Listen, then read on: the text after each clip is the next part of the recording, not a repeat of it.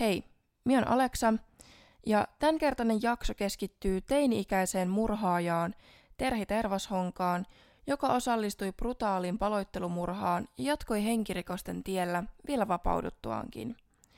Jakso käsittelee siis kahta raakaa tapausta ja niitä ympäröiviä tapahtumia. Jaksossa käsitellään muun muassa kannibalismia, kidutusta, saatananpalvontaa, black metallia ja nekrofiliaa. Tämä jakso myös sisältää erityisen paljon termien selventämistä. Ensimmäisen tapauksen liittyy vahvasti myös Jarno Elk, ja tapaus tunnetaan Suomessa hyvin nimellä Hyvinkään paloittelumurha. Terhiä on kutsuttu mediassa myös murhaajattereksi sekä kaatopaikkasurmaajaksi. Vaikkakin tämän jakson ensimmäistä tapauksesta löytyy jo kaksi suomalaista jaksoa eri podcasteilta, niin halusin silti tehdä itse mahdollisimman laajan jakson, jossa paneudun molempiin Tervashongan tekemiin henkirikoksiin. Puin myös tätä ensimmäistä tapausta sitten jakson lopussa enemmän vähän erilaista perspektiivistä ja näkökulmasta kuin yleensä kyseistä tapausta on käsitelty julkisesti. Ensimmäisen tapauksen asiakirjat on määrätty 40 vuotta salaisiksi, joten saa nähdä, saanko minä tästä minkään mittaista jaksoa aikaiseksi. Mutta mennään heti itse asiaan. 21. marraskuuta 1998 17-vuotias Terhi Johanna Tervashonka, 23-vuotias Jarno Sebastian Elk, 20-vuotias Mika Christian Riska sekä julkisuudessa tuntematon 16-vuotias mäntsäläispoika olivat kokoontuneet viettämään iltaa muiden kavereidensa kanssa alkoholin ja musiikin merkeissä Järvenpäähän.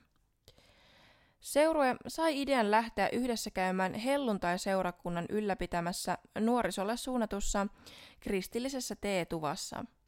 Tarkkaa tietoa ei ole, mitä he tuona iltana tuolla tekivät, mutta Terhi ja Jarno olivat viereet, vierailleet ennenkin kyseisellä teetuvalla. Ilmeisestikin väittelemässä kristin uskosta. Seurueen mukaan lähti 23-vuotias uudelta maalta kotoisin ollut mies, joka oli Jarnon vanha kaveri ja myöskin koko muun seurueen tuttu. He olivat viettäneet useamminkin aikaa yhdessä, ja tämä täysin nimettömäksi jäänyt 23-vuotias mies, josta tuli myöhemmin myös uhri, oli vieraillut ennenkin Jarnon asunnolla oleskellen siellä öitä. Osa seurueesta lähti jatkamaan iltaa muualle, mutta tämä viisikko jatkoi yhdessä hyvillä mielin matkaansa. Noin kello 23 he suuntasivat siis Järvenpäästä Hyvinkäälle. En tiedä, tiesikö vielä kukaan tässä kohtaa iltaa, miten tapahtumat tulisivat kulkemaan yön jatkuessa. En ole varma, kuinka suunnitelmallisia Terhi, Mika, Jarno ja tuntematon teinipoika olivat ottaessaan uhrin matkansa. Oliko heillä selvät sävelet, oliko suunnitelma vasta kehittymässä vai eskaloituiko tilanne vasta myöhemmin totaalisesti? Varmaa oli kuitenkin se, että Jarno ja Terhi olivat valmistautuneet murhaamaan – he olivat harjoitelleet, jos näin voi sanoa, murhaamista Jarnon koiraan edeltävän lokakuun lopussa, eli noin kolme viikkoa aikaisemmin. Jarno oli sitonut koiransa nippuun ilmastointiteipillä puukottaakseen tätä saksilla ja hakatakseen metalliputkella. Koira oli menehtynyt kidutuksen seurauksena. Koko seuruetta yhdisti satanismi ja saatanan palvonta, jotka ovat siis eri asioita. Tämän vuoksi haluankin käydä läpi hieman termejä, mikäli ne eivät ole kaikille tuttuja, jotta vältytään väärinkäsityksiltä. Media ja virkavalta on luonut vahvan kuvan tapaukseen liittyvästä saatanan palvonnasta, mutta tekijät itse väittävät olevansa vain satanisteja. Toki black metal, jonka koko perusta on saatanallisuus ja saatanalliset sanoitukset sekä Jarnon aiempi tuomio kirkon poltosta, varmasti ovat vaikuttaneet asiaan. Saatanan palvonta nimensä mukaisesti tarkoittaa saatanan palvomista, jolloin henkilö uskoo Jumalaan, saatanaan ja raamattuun, mutta hän on valinnut Jumalan sijaan saatanan.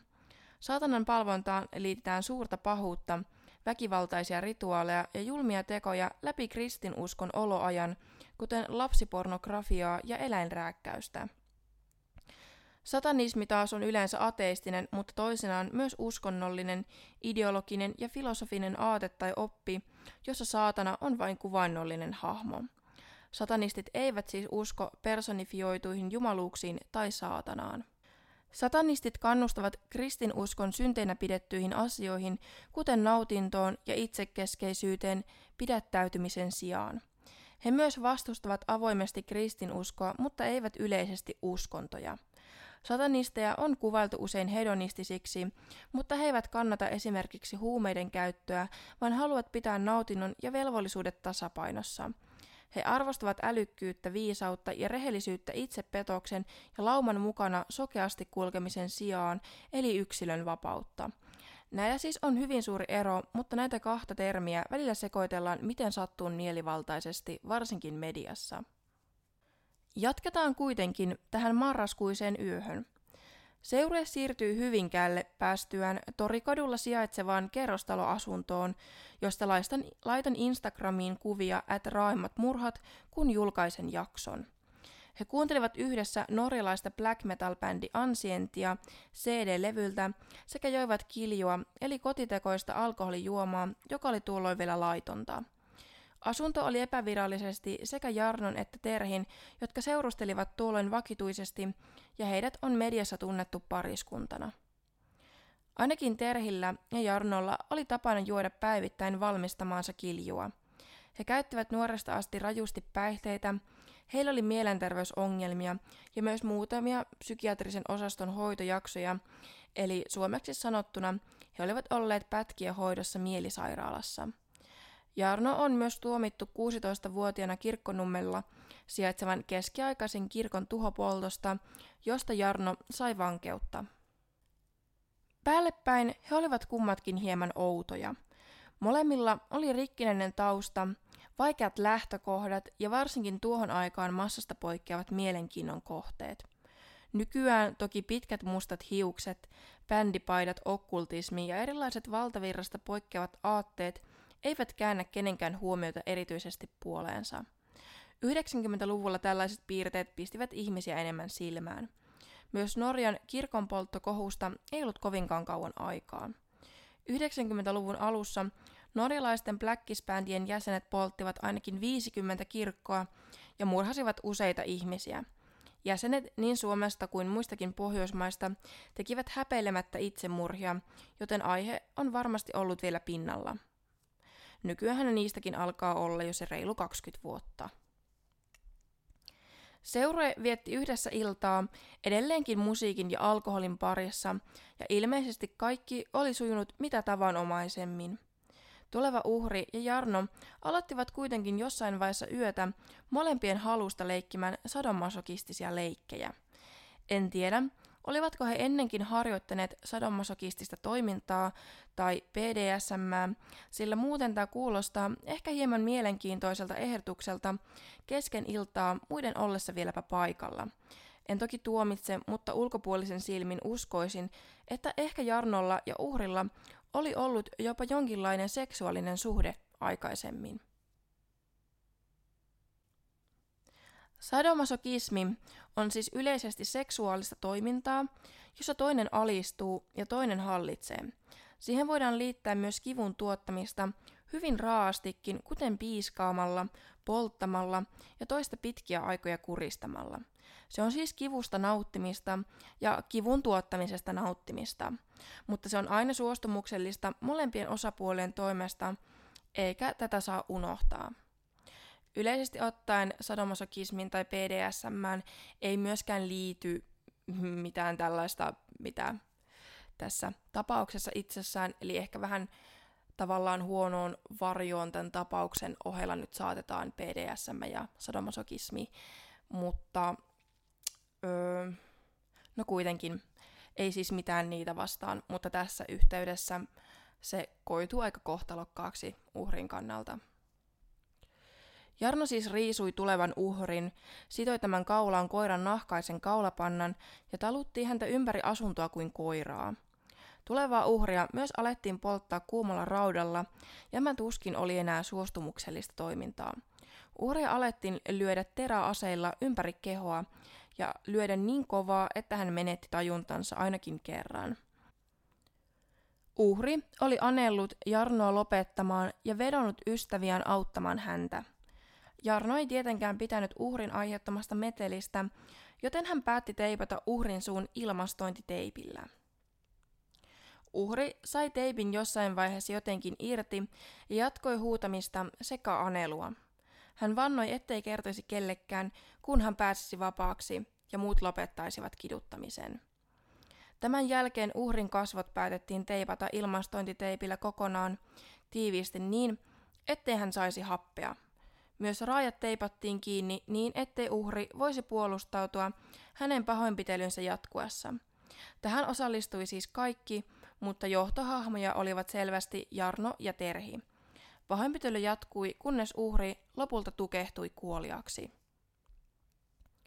Kuoleman jälkeen ruumille tehtiin ilmeisesti saatanan, palvon, saatanan palvonnallisia riittejä, sitä silvottiin, sen päälle virtsattiin ja uhria myös ilmeisestikin syötiin.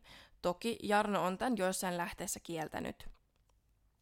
Häntä käytettiin myös nekrofilisiin tarkoituksiin. En tiedä tarkemmin, että raiskattiinko ruumis vai käytettiinkö sitä esimerkiksi tekijöiden itsetyydytykseen, mutta jääköön sekin pimentoon ennen asiakirjojen julkistamista. Kun uhria alettiin paloitella sahalla, tämä nimetön 16-vuotias poika oli painut siinä vaiheessa paikalta. Mika kuitenkin viipyi asunnolla ainakin vielä seuraavan aamupäivään. Terhi ja Jarno alkoivat hävittää ruumiin osia eri roskiksiin ympäri Hyvinkäätä, kuljettamalla niitä jalkaisin mukanaan. He Terhin sanojen mukaan ryyppäsivät, kuuntelivat Blackista ja häpäisivät ruumiin osia eri tavoin. Terhi ja Jarno myös kertoivat teostaan useille kavereilleen, joka loi jännitystä kiinni jäämisestä. He myös miettivät, ilmiantaisivatko heidän kaverinsa heidät, mutta näin ei kuitenkaan valitettavasti missään vaiheessa käynyt. Hyvinkääläiseltä kiertokapulan kaatopaikalta löydettiin vain muutama päivä myöhemmin ihmisen irtileikattu jalka. Jätteen kuljettaja oli havainnut miehen jalan mentyön avaamaan jäteauton luukun kipatakseen jätekuormansa. Hän soitti heti poliiseille ja KRPn eli keskusrikospoliisin murharyhmä otti tehtävän hoidettavakseen. Paikalle tuotiin myös oikeuslääkäri. Reidestä alaspäin leikattu jalka vietiin tutkittavaksi laboratorioon. Ei mennyt aikaakaan, kun saatiin selville, että jalkaa ei oltu irrotettu asiana osaavan ihmisen, kuten lääkärin toimesta. Jalka ei siis voinut olla esimerkiksi sairaalajätettä, sillä leikkausjäljestä näkee usein jo paljon silmin, onko kyseessä olleet esimerkiksi oikeat kirurgiset välineet ja onko osa irroitettu anatomisesti. Jalka oli siis epäanatomisesti kokemattoman ihmisen toimesta irroitettu. Jalasta kuitenkin saatiin tietoa, ja uhri oli tutkimusten mukaan nuori mies, joka oli ollut kuolleena muutaman vuorokauden. Hän olisi noin 170-170 cm pitkä ja iältään noin 20-60 vuotta. Uhri oli käyttänyt pitempään runsaasti alkoholia, mutta ei ollut kuitenkaan alkoholisti, joka ilmeisesti todettiin vasta myöhemmin löytyneistä osista. Sukupuolta ei todettu jalasta kuin ulkoisin perustein, joka on mun mielestä ainakin hyvin outoa. Voihan naisellakin olla tuuheita karvoja, sillä ilmeisesti jalan karvoituksen perusteella poliisit päättivät jalan kuuluvan vain miehelle. Joten rajaamalla uhri mieheksi poistettiin suoraan puolet väestöstä kokonaan laskuista. En ala enempää kritisoimaan poliisin toimintaa, mutta mun mielestä tämä on lähes törkeää ja olisi voinut olla hyvinkin ratkaiseva virhe heti alkuun, jolla olisi johdettu koko tutkintaa ihan väärään suuntaan ja annettu tekijöille vaikka mahdollisuus paeta maasta. Ilmeisesti poliisit ovat tähän kuitenkin itsekin puuttuneet sitten myöhemmissä haastatteluissa ja kertoneet tehneensä tutkinnassa virheen määrittämällä sukupuolen näin heppoisin perustein. Koska poliisit olivat tiedottomia, laitettiin uhrista julkinen haku päälle ja löytyneestä jalasta tiedotettiin muun muassa televisiossa. Läpi käytiin kadonneeksi ilmoitetut henkilöt ja poliisit ottivat vastaan ihmisten ilmoituksia henkilöistä, joihin ei oltu hetken saatu yhteyttä. Tutkimukset kiertokapulalla jatkuivat – koska kyseinen lajittelukeskus on hyvin iso ja tavoitteena oli löytää koko ruumis tai ainakin kaikki sormea isommat ruumiin palat, käytettiin jätteiden tutkimiseen useita ruumiskoiria ja kaivinkoneita. Yhteensä poliisit kävivät noin 200 jätekuormaa läpi, eli ei läheskään kaikkia, sillä se olisi vienyt tuhottomasti aikaa. Tälle kyseiselle jäte- jätelaitokselle viedään jopa miljoonan ihmisen jätteet. Mie katoin tähän Hyvinkään paloittelumurhaan liittyvän dokkarin, ja siinä sitä selitettiin vielä tarkemmin, että miten tämä jätteiden tutkinta toimii ja mitä näistä ruumiinpalasista saadaan selville, joten minä voin vaikka linkkailla sen Instagramiin, jos muutkin haluaa käydä katsomassa. Koirat olivat etsinnöissä hyvin isossa roolissa, kuten aina tällaisissa tapauksissa. Kaatopaikalla oli 24 tuntia vuorokaudessa valvonta, ja töitä tehtiin tauottaa uhrin henkilöllisyyden selvittämiseksi. Apua saatiin lähikunnan poliiseista jopa puolustusvoimista. Myös moni löydetty ja selvitetty johtolanka eivät liittyneet uhriin mitenkään. Tulehan ihmisille verta muistakin syistä kuin murhan yhteydessä, ja jätteiden seassa jalkaan oli mahdollisuus tarttua kaikenlaista. Viikon jälkeen etsinnöissä löydettiin 20 senttimetrin kokoinen palanen keskiruumiista, jossa oli mukana myös elimiä. Tämä palanen oli ratkaiseva, sillä se pudotti uhrin ikähaarukasta pois 30 vuotta, ja uhrin iäksi arvioitiin 20-30 vuotta tämän perusteella. Ruumin palassa oli useita teräaseella tehtyjä pistohaavoja, joka varmensi kyseessä olevan henkirikos. Maksa on yksi informatiivisin elin, josta saadaan tietoa hyvin paljon sairauksista, ihmisen elintottumuksista sekä päihteiden ja huumeiden käytöstä.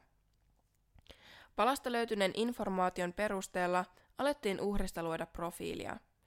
En valitettavasti tiedä, mitä kaikkea tietoa siitä löydettiin, mutta profiilin mukaan uhri oli jonkun yhteiskunnallisen avun tai tuen tarpeessa.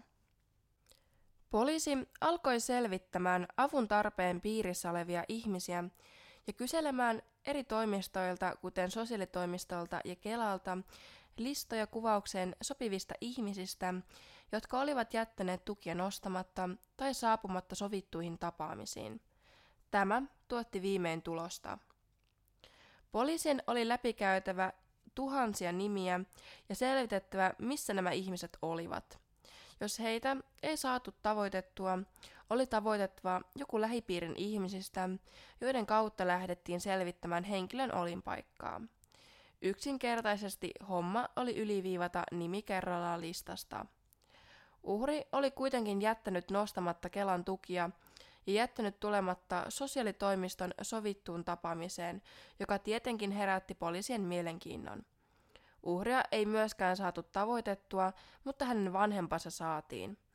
Viimein DNA-testi vastasi ja jalan omistajalle saatiin nimi. Uhria ei oltu ilmoitettu kadonneeksi, eikä kukaan ollut edes ajatellut hänen kadonneen. Hänen vanhempansa eivät olleet jutelleet pojallensa viikkoihin, mutta ilmeisesti uhri oli muutenkin menevää sorttia eikä pitänyt pahemmin yhteyttä. Hän saattoi hengata eri kaupungeissa silloin tällöin ja nukkua yhdellä kaverilla yhden yön ja toisella toisen. Poliisit alkoivat selvittämään uhrin elinpiiriä, kavereita ja heitä, joiden kanssa hän olisi voinut viime aikoina liikkua. Poliisit saivat selville uhrin hengailleen meille jo tutun Jarno Elkin ja Terhi Tervashongan kanssa ja saivat luvan käydä katsomassa paikkoja heidän asunnollaan. Ilmeisesti mitään pakkotoimia tai etsintälupaa ei tarvittu. Poliisit kohtasivat mediassakin tuohon aikaan kuohuttaneen näyn, eli ns-saatanan palvonta, okkultismi ja satanismi rekvisiittaa. Mun mielestä nämä löydökset oli hyvin harmittomat, ehkä enemmän pikkupojan kaapista löytyviä tavaroita, mutta en tiedä, mikä tässä erityisesti sitten herätti poliisien huomion. Jarnon kaapista siis löytyi muovinen luurankolelu, muovinen lepakko, kaulakoruja, teepaita, jossa oli pääkallo, tikari ja muuta mun silmiin lapsellisia tavaroita. Ehkä tikari olisi ainoa, mitä lapselle antaisi leikkeihin. Asunnosta takavarikoitiin ilmastointiteippirulla ja piikkikaulapanta, ja uhrin DNAta löydettiin jopa asunnon katosta asti. Asunnolta löydettiin myös paljon saatanallisia sanoituksia omaavia CD-levyjä sekä muun muassa kauhuelokuvan tuskaisia äänitehosteita omava levy. Musta näissäkään ei ole mitään huomiota herättävää, mutta olettaisin, että tämän tapauksen yhteydessä tuo kaulapanta ja teippirulla tarjosivat jotain lisätietoja. Jarno ja Terhi myönsivät tunteneensa uhrin, mutta sanoivat, etteivät olleet nähneet häntä hetkeen. Muut uhrin kaveripiiristä osasivat kertoa uhrin olleen kuolin aikaansa Jarnon, Terhin, Mikan ja tuntemattoman 16-vuotiaan murhaan osallistuneen tekijän kanssa. 8.12.1998 otettiin kiinni neljä murhasta epäiltyä nuorta ihmistä. Tekijät myönsivät pian uhrin kuolleen asunnossa. He eivät kuitenkaan suinkaan myöntäneet tapon olleen tahallinen. Enempää ruuminosia ei valitettavasti koskaan löytynyt. En tiedä, onko esimerkiksi ruumista irroitettu pää piilotettu johonkin paikkaan vai onko se yksinkertaisesti hukkunut kaiken jätteen sekaan, musta, mutta niistä olisi varmasti löydetty lisää informaatiota. Lisäksi ajatus jonnekin muussaantuneesta päästä ja ruumin osien seelaamisesta ympäriinsä on uhrin kannalta surullinen. Läheisetkään eivät saaneet pojastaan kuin pari runneltua ruumiin osaa, joka tuntuu varmasti vaikealta hyvästi jättämisien kannalta. Tapaukseen kuitenkin osallistui aktiivisesti neljä ihmistä. Uhri sekä tekijät oli nähty illan mittaan useiden ihmisten toimesta, joten illan ja yön kulku hahmottui nopeasti poliiseille. Tapaus eteni ja kohdentui hyvin nopeasti murhaksi. Todisteet ja tekijöiden kertomat asiat kävivät yhteen ja pystyttiin varmistamaan oikeiksi. Mika ja 16-vuotias tekijä toivat nopeasti kuulusteluissa ilmi Jarnon ja Terhin olleen päätekijöitä. Kaksi muuta väittivät yhdessä olleensa mukana joko pakotettuina tai painostettuina. Sinänsä tuo on aina helppo kortti käyttää, mutta ilmeisesti tämä 16-vuotias oli kokenut olonsa myös uhatuksi ja painut paikalta syystä, jottei itse joutuisi kokemaan väkivaltaa muiden toimesta. Mennään seuraavaksi jakson ensimmäisen tapauksen oikeudenkäyntiin ja tekijöiden tuomioihin. Uhri kuoli 20.11.1998 eli marraskuisena lauantai-yönä pitkäaikaisen kiduttamisen seurauksena, johon oli johtanut tekijöiden vahva aatemaailma. Terhi kuitenkin totesi oikeudessa, ettei ihmisen elämänkatsomus voi korottaa tuomiota, mutta – sekä Terhi että Jarno kertoivat olevansa vain satanisteja, eivätkä saatanan palvojia. Oikeudenkäynnissä pitkähiuksinen partassa sitonut Jarno Elk näytti oikeussalissa keskisormeja ja muita käsimerkkejä kameroille sekä käyttäytyi muutenkin röyhkeästi. Hän ei näyttänyt katumusta tai kunnioitusta mihinkään suuntaan. Jarno tuli oikeussaliin päällänsä ruutuflanelli ja black metal yhtyeen paita. Jarno sai elinkautisen murhasta ja eläinrääkkäyksestä. Hänet vapautettiin vuonna 2016, eikä hän ole saanut vapauttamisensa jälkeen uusia tuomioita, mutta ilmeisesti hän on syyllistynyt muutamaan pahoinpitelyyn. Sinänsä harmi, ettei Jarnosta löydy myöhempiä kuvia tai sen koommin haastatteluitakaan, tai jos löydätte, niin vinkatkaa mulle. Puolestaan tuolloin hyvin nuori Terhi Tervashonka oli pukeutunut oikeussalissa vihreään pitkähiaiseen. Hänellä oli tuolloin tosi pitkät mustaksi värityt hiukset, ja ne olivat auki, osittain kasvojensa edessä. Sinänsä Terhin kohdalla olisi ollut hyvin helppo vedota syytetyn tosi nuoreen ikään ja viattomuuteen, mikä usein näkyy oikeussalissa vaatevalintoina ja muutenkin syytetyn ulkonäön huolittelulla. Sinänsä ironista, kuinka alitajuisesti kuitenkin ulkonäkö vaikuttaa ihmiseen suhtautumiseen, vai vaikuttaako enää näin karmean rikoksen äärellä. Terhi sai vain kahdeksan ja puoli vuotta vankeutta murhasta – Mika Riska sai kaksi vuotta ja kahdeksan kuukautta törkeästä pahoinpitelystä ja hautarauhan rikkomisesta. Mika ei valittanut tuomiosta. Myöhemmin hänet on tuomittu rattijuopumuksesta. 16-vuotias tuntemattomaksi jäänyt mäntsäläispoika vapautettiin täysin kaikesta syytteestä. Oikeus vetosi Jarno Elkin pakottaneen hänet tekoihin. Poika ja nykyään mies ei ole saanut rikostuomioita enää myöhemminkään. Jatketaan kuitenkin Terhin elämässä eteenpäin, sillä hän ei ole pysynyt myöhemmässäkään elämässään kaidella tiellä. Ja vuonna 2003 Terhi vapautui vankilasta ehdonalaiseen kärsittyään tuomiostaan vain neljä vuotta. Vapauduttuaan hän vaihtoi nimekseen Terhi Johanna Tukio ja eli muutaman vuoden rauhallista eloa. Kuitenkin 7.6.2007 hän istui jälleen iltaa kavereidensa kanssa Jyväskylän maalaiskunnassa Vaajakoskella. 25-vuotias Terhi, 47-vuotias mies ja eräs tuntemattomaksi jäänyt mies olivat nauttineet illan mittaan reilusti kaljaa. He olivat myös keränneet koivun oksia ja tehneet niistä saunavihtoja, sillä heillä oli tarkoituksena myöhemmin illasta saunaa yhdessä. Terhi oli kiistellyt miehen kanssa vähäpätöisistä asioista pitkin iltaa, mutta minkälaisia riitoja heillä ei ollut. 47-vuotias mies oli käärinyt itselleen sätkätupakkaa puutarhapöydän ääressä toisen miehen kanssa keskustelleen, jolloin Terhi oli yhtäkkiä hakenut vesurin ja lyönyt tällä molempia miehiä. Toista miestä hän löi päähän ja toista sormille. Murhan uhri sai vasemmasta korvasta seitsemän sentin päähän ulottuneen kuusi ja puoli senttiä syvän haavan. Vesurin terä lävisti ydinjatkoksen, mikä aiheutti 47-vuotiaan miehen kuoleman lähes välittömästi. Terhi soitti itse välittömästi hätäkeskukseen, jolloin keskuksen päivystäjä kysyi tietenkin Terhiltä puhelun alkuun, mitä oli tapahtunut. Terhi oli vastannut puheluun välinpitämättömästi. Öö, varmaankin se, ettei yhdellä ole henkeä enää.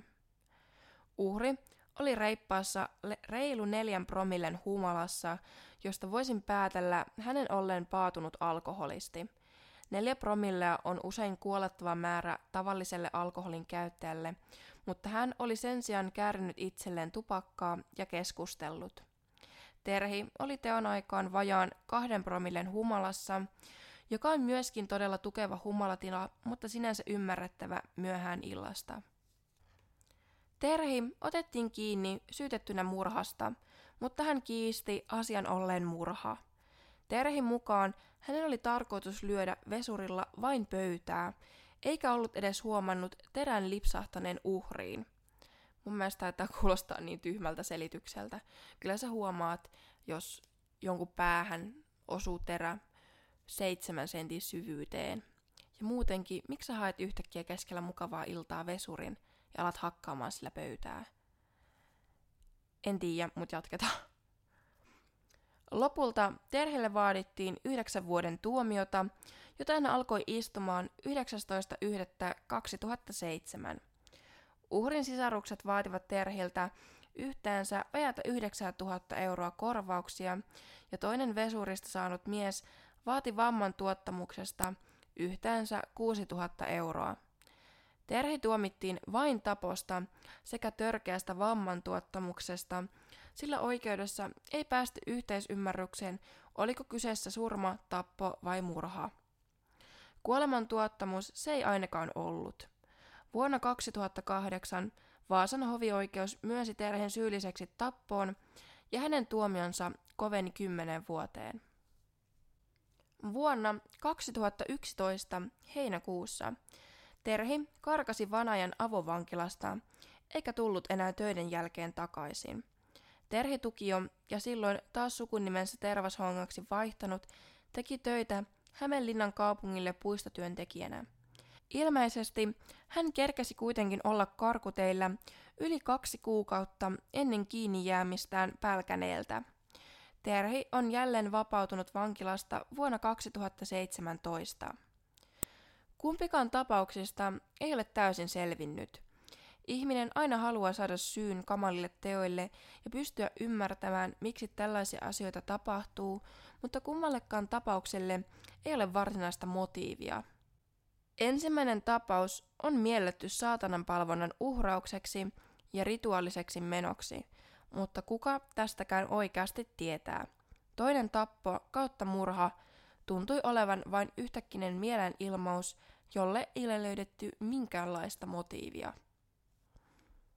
Terhi Tervashonka on ottanut alkoholia sanojensa mukaan 14-vuotiaasta asti lähes päivittäin, lukuun ottamatta tietenkin vankila-aikoja, sekä käyttänyt huumeita nuoresta asti. Hänellä on rikkinäiset lähtökohdat ja huonot valmiudet olleet alusta asti elämäänsä sekä ollut vaikeuksia hallita niitä. Taustalla on varmasti hoitamattomat mielenterveysongelmat, päihteet ja vahva kiinnostus pahaan sekä riittämätön apu. Tai yksinkertaisesti, ehkä hän vain on paha tai huono ihminen ja ollut kykenemätön normaaliin asioiden käsittelyyn.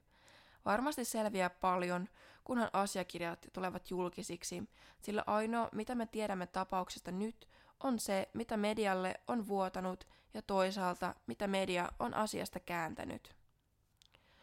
Kuuntelin myös toisen suomalaisista podcasteista, jotka käsittelee tätä tapausta, ja huomaan lähteiden vähyyden siinä, että huomasin toisen podcastin toistelevan välillä lähes sanasta sanaan niitä lähteitä, joita itsekin podcastin jaksossani käytiin. Ilmeisesti hän on myös katsonut saman aihetta käsittelevän dokkarin kuin minäkin, mutta sain mielestäni silti jotain uutta, joita ei tässä toisessa jaksossa käsitelty. Tämänkertaiset tapaukset oli aika lailla nyt tässä, eli jos mun loppuspekuloinnit ja pohdinnat ja höpötykset ei kiinnosta, niin voit skipata loppuosan. Minä on taas ylläri ylläri valvonut koko yön tehdessäni tätä jaksoa, ja kone, jolla minä yleensä teen näitä, on purettuna osin olohuoneen lattialle, ja nyt sitten mentiin läppärillä.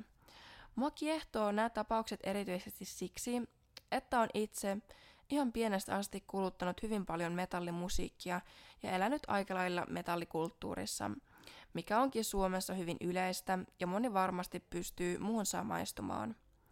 Mie löysin joskus yläasteen alussa erityisesti juurikin black metallin, ja tällä hetkellä se on se, jota mulla menee edelleen ehdottomasti eniten. Kuitenkin sitä tulee tällaisia tapauksia kuullessa vasta tiedostettua se stigma, mikä sitten varmaan jossain määrin vieläkin heijastuu ulkopuolisille ihmisille raskasta musiikista, vaikka itselle se on sitä tavanomaisinta arkipäivää. Ja kyllähän tällaiset tapaukset konkretioi sitä, että miksi näin on tai on ollut, että asia on saattanut vielä joskus nostaa ennakkoluuloja ihmisiä tai ihmisryhmiä kohtaan. Tämä on vähän ehkä huono sanoa näin tässä yhteydessä, kun juuri puhuin todella järkyttävistä tehoista, tehoista, teoista ja pahoista ihmisistä. Satanismi on myös aina ollut aihe, josta on mun filosofian sekä filosofisten oppien ja aatteiden ohella lukenut, on myös nuoresta asti tiedostanut satanismin eron ns-synkempiin asioihin ja ollut iloinen siitä, että julkisuuteen on tullut ihan perheen äitiäkin, jotka ovat halunneet lieventää tätä stigmaa tulemalla omilla kasvoillaan ulos aatteensa kanssa. Sen takia minä ehkä halusinkin pohtia tätä tapausta nyt tähän loppuun vähän eri kannalta, koska mulla ei henkilökohtaisesti ole ennakkoluuloja näitä tekijöitä kohtaan juurikin median leimaamien piirteiden vuoksi. En tiedä, onko hyvinkään paloittelusurmassakaan kauheasti muita saatanallisia viitteitä kuin tekijäiden erilainen musiikkimaku ja aatteet. Toki pahuushan heillä on selvästi ollut myös teoissaan läsnä. Kyseinen tapaus on kuitenkin täysin leimattu saatanan alle, mutta rehellisesti onko se ihmisten ja median ennalta tuomitseva? Voisiko motiivi ollakin vain ihan puhdas sadismi? Mutta koska ihmiset haluavat aina sen selittävän syyn, niin ehkä se on sitten jopa helpompi laittaa saatanan palvonnan piikkiin, kuin vain todeta, että nämä tekijät todella nauttivat tästä kiduttamisesta. Tai ehkä on helpompi purkaa inhoa ja vihaa, kun tapausta on käsitelty saatanan kautta, joka jo valmiiksi on hyvin vihattava ja paha hahmo. Toki nämä on vaan mun omaa pohdintaa, ja toisaalta mie tiedän tästä tapauksesta yhtä paljon kuin tekin. Ehkä tämä tapaus liittyy saatanan ihannoitiin ja saatana puhui tekijöille, kuten mediassa on kerrottu, tai ehkä tässä oli kyse vain silkasta pahuudesta. Minä on tosiaan tässä reilu viikon, varmaan pari viikkoakin, pitänyt kesälomaa ja vain lomaillut, joten valvoin taas tosiaan koko viime yön kyhätäkseni tämän jakson sitten viime tingassa kasaan, jotta saisin tämän vielä tällä viikolla julkaistua. Toivon kovin, että piditte jaksosta ja palaatte tämän podcastin parin myöhemminkin sekä käytte seuraamassa podcastin IGn että Raimat Murhat. Ei mulla muuta tällä kertaa.